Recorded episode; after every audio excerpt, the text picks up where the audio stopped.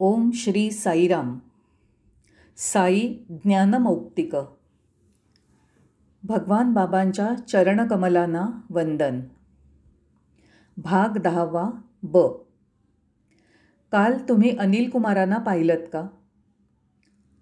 बाबांनी त्यांच्या शेजारी बसलेल्या व्यक्तीला विचारलं तुम्ही सूट आणि नेकटाय घातलेल्या अनिल कुमारला काल क्रीडासभेच्या वेळेला सभामंचावर पाहिलत का? तो माणूस म्हणाला हो हो स्वामी. तो खूपच छान दिसत होता. नंतर मग वृंदावन हॉस्टेलचा अधिकारी असलेला दुसरा एक माणूस म्हणाला स्वामी मी अनिल कुमारांना तोंडावरच सांगितलं की गडद निळं जाकेट पांढरी विजार आणि टायमध्ये तू अगदी खेळाडूसारखाच दिसतोयस. तो खूपच छान दिसत होता.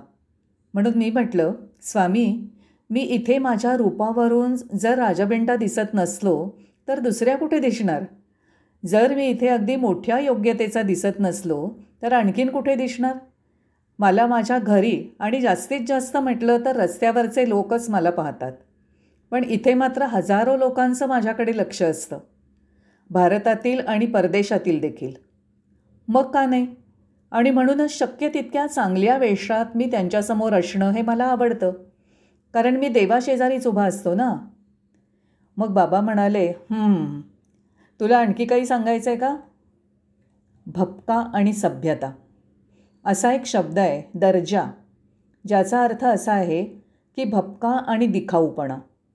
आणि दुसरा शब्द आहे थिवी. म्हणजे सर्वार्थाने सभ्यता. मग मी म्हटलं स्वामी दर्जा आणि थिवी भपका आणि सभ्यता हे जर मी इथे दाखवलं नाही तर कुठे दाखवणार? स्वामी माझ्याकडे निरखून पाहत होते.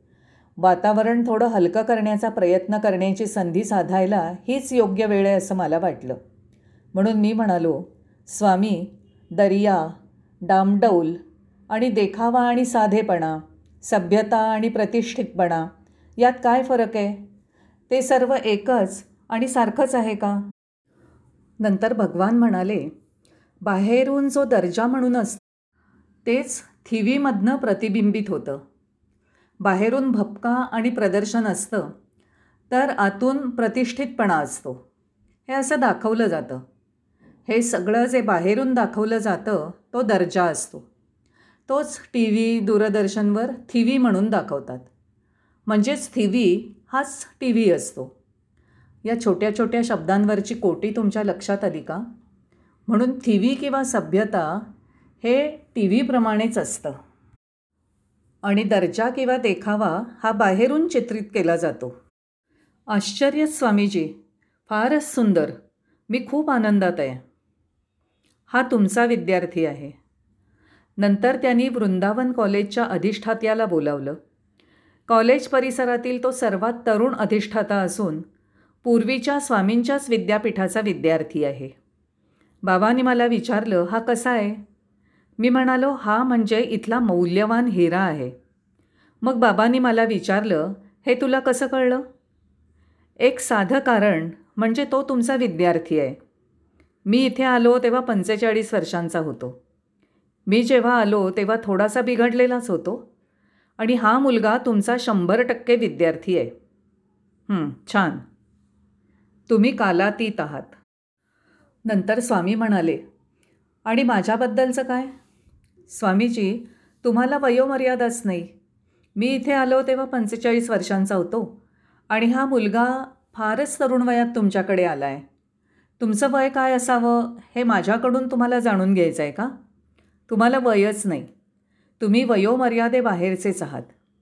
यावर आपल्या प्रेमळ परमेश्वराने माझ्याकडे पाहून सुंदरसं हास्य केलं. मला म्हणाले तुला कसं माहीत? तेव्हा मी म्हणालो स्वामीजी कित्येक लोकांनी मला सांगितलं आहे की स्वामींनी माझा विवाह करून दिला. स्वामींनी माझ्या मुलाचा विवाह करून दिला. स्वामींनी माझ्या नातवाचा नामकरण विधी साजरा केला. बाबा आता आम्ही सगळे उतार वयाचे होऊ लागलोत. पण स्वामी मात्र अजून तरुणच आहेत. याचा अर्थ तुम्ही वयोमर्यादेच्या पलीकडचे आहात. ठीक आहे ठीक आहे. मला चिंता काळजी नसतात. पण नंतर त्यांनी एक फार महत्त्वाची टिप्पणी केली. जर तुम्ही माझ्यासारखे असाल तर तुम्हीही कालाच्या पलीकडे असू शकाल. स्वामी तुमच्यासारखे आम्ही? तुम्हाला काय सुचवायचं आहे ते म्हणाले मला काळजी चिंता नाहीत. माझ्या मनात विचार नसतात काहीही नसतं. कसलीही काळजी चिंता नसते. जर तुम्हाला चिंता नसेल तर तुम्ही देखील माझ्यासारखे तरुण असता. स्वामी माणसं वृद्ध का होतात? काळजीमुळे. चिंतेमुळे तुम्हाला वृद्धत्व येतं. चिंता याच वृद्धत्वाला जबाबदार असतात. जर तुम्हाला चिंता नसतील तर तुम्हीही माझ्यासारखे दिसू शकता. आपण जर चिंतामुक्त असतो तर केवढं आश्चर्य घडलं असतं? आपल्याला जितकं चिंतामुक्त व्हावंसं वाटतं तितकं जास्त आपण चिंताग्रस्त होत जातो. झोपलेल्या कुत्र्याला झोपू द्या. त्यांना जागा करण्याची जरुरी नाही. प्रशांती निलयम हा एक स्वर्गच आहे. आणखी एका विशेष गोष्टीचा उल्लेख केला गेला. कोणी एक सद्ग्रस्त म्हणाले स्वामी चौदा जानेवारीला वैकुंठ एकादशी असते. केवळ वैकुंठ एकादशीच नाही तर संक्रांतही त्याच दिवशी येते वैकुंठ एकादशी असा सण आहे की या दिवशी सर्व देवदेवतांची एकाच वेळेला पूजा केली जाते. देव एकच असतो. देवता खूप असतात. मान्य. देव आणि देवता यांच्यात फरक असतो. मान्य. लक्ष्मी ही देवता आहे. सरस्वती ही देवता दुर्गा ही देवताच काली दुर्गा या सगळ्या देवता आहेत पण त्यांच्यातलं दैवत्व एकच आणि सारखंच असतं. हे स्पष्ट कळलं का? म्हणून वैकुंठ एकादशी हा असा शुभ दिवस आहे की त्या दिवशी आपण या सर्व देवतांना एकाच वेळेला सन्मानपूर्वक नमस्कार करतो. वैकुंठ म्हणजे स्वर्ग. मग मी म्हटलं स्वामी जर असं आहे तर प्रशांती निलयम हे वैकुंठच. आहे हाच तो स्वर्ग आहे. त्याने विचारलं हे तुला कसं कळलं? कारण मला माहिती आहे की जोपर्यंत मी इथे आहे तोपर्यंत मला काळजी किंवा चिंता नाही. चिंतामुक्त किंवा विचाररहित जागा स्थिती म्हणजे स्वर्ग. मी इथेच स्वर्ग अनुभवतो आहे म्हणून हा स्वर्गच आहे. ज्या क्षणी मी इथून बाहेर जाईन त्या क्षणापासून चिंता माझा पाठपुरावा करतील आणि मला सोडणार नाहीत. म्हणून हाच खरा स्वर्ग आहे. आदर्श आणि प्रभुत्व. आणि मग मी म्हटलं स्वामी तुम्ही आमच्याकडे किती महान आदर्श ठेवला आहे असा आदर्श की ज्यामुळे आम्ही विचारमुक्त चिंतामुक्त होऊ शकतो. तुम्ही म्हणजे किती योग्य आणि महान आदर्श आहात. तेव्हा भगवान म्हणाले आदर्श ही सोपी गोष्ट नाही. हा माझा आदेश आहे. तुम्हाला माझी तशी आज्ञाच आहे. आदेश हा हुकूम असतो. तर आदर्श म्हणजे उत्कृष्ट नमुना. याचा सरळ अर्थ असा स्वामी हे आदर्श आणि उत्कृष्ट नमुना असून त्यांचा आदेश किंवा आज्ञा आपल्याला अनुसरण्यासाठी उत्कृष्ट नमुना आहेत. शेवटी स्वामी म्हणाले म्हणून मी नेहमी तुम्हाला म्हणतो की माझं जीवन हा एक संदेश आहे. स्वामींचं जीवन हे एक उत्कृष्ट आदर्शच आहे आणि त्यांचा संदेश हा आदेश किंवा आज्ञा आहे. आत्मसंतुष्टता.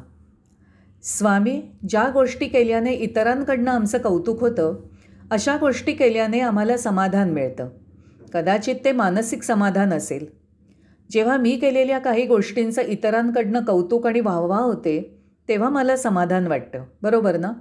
यालाच संपृप्ती आत्मसंतोष म्हणावं का?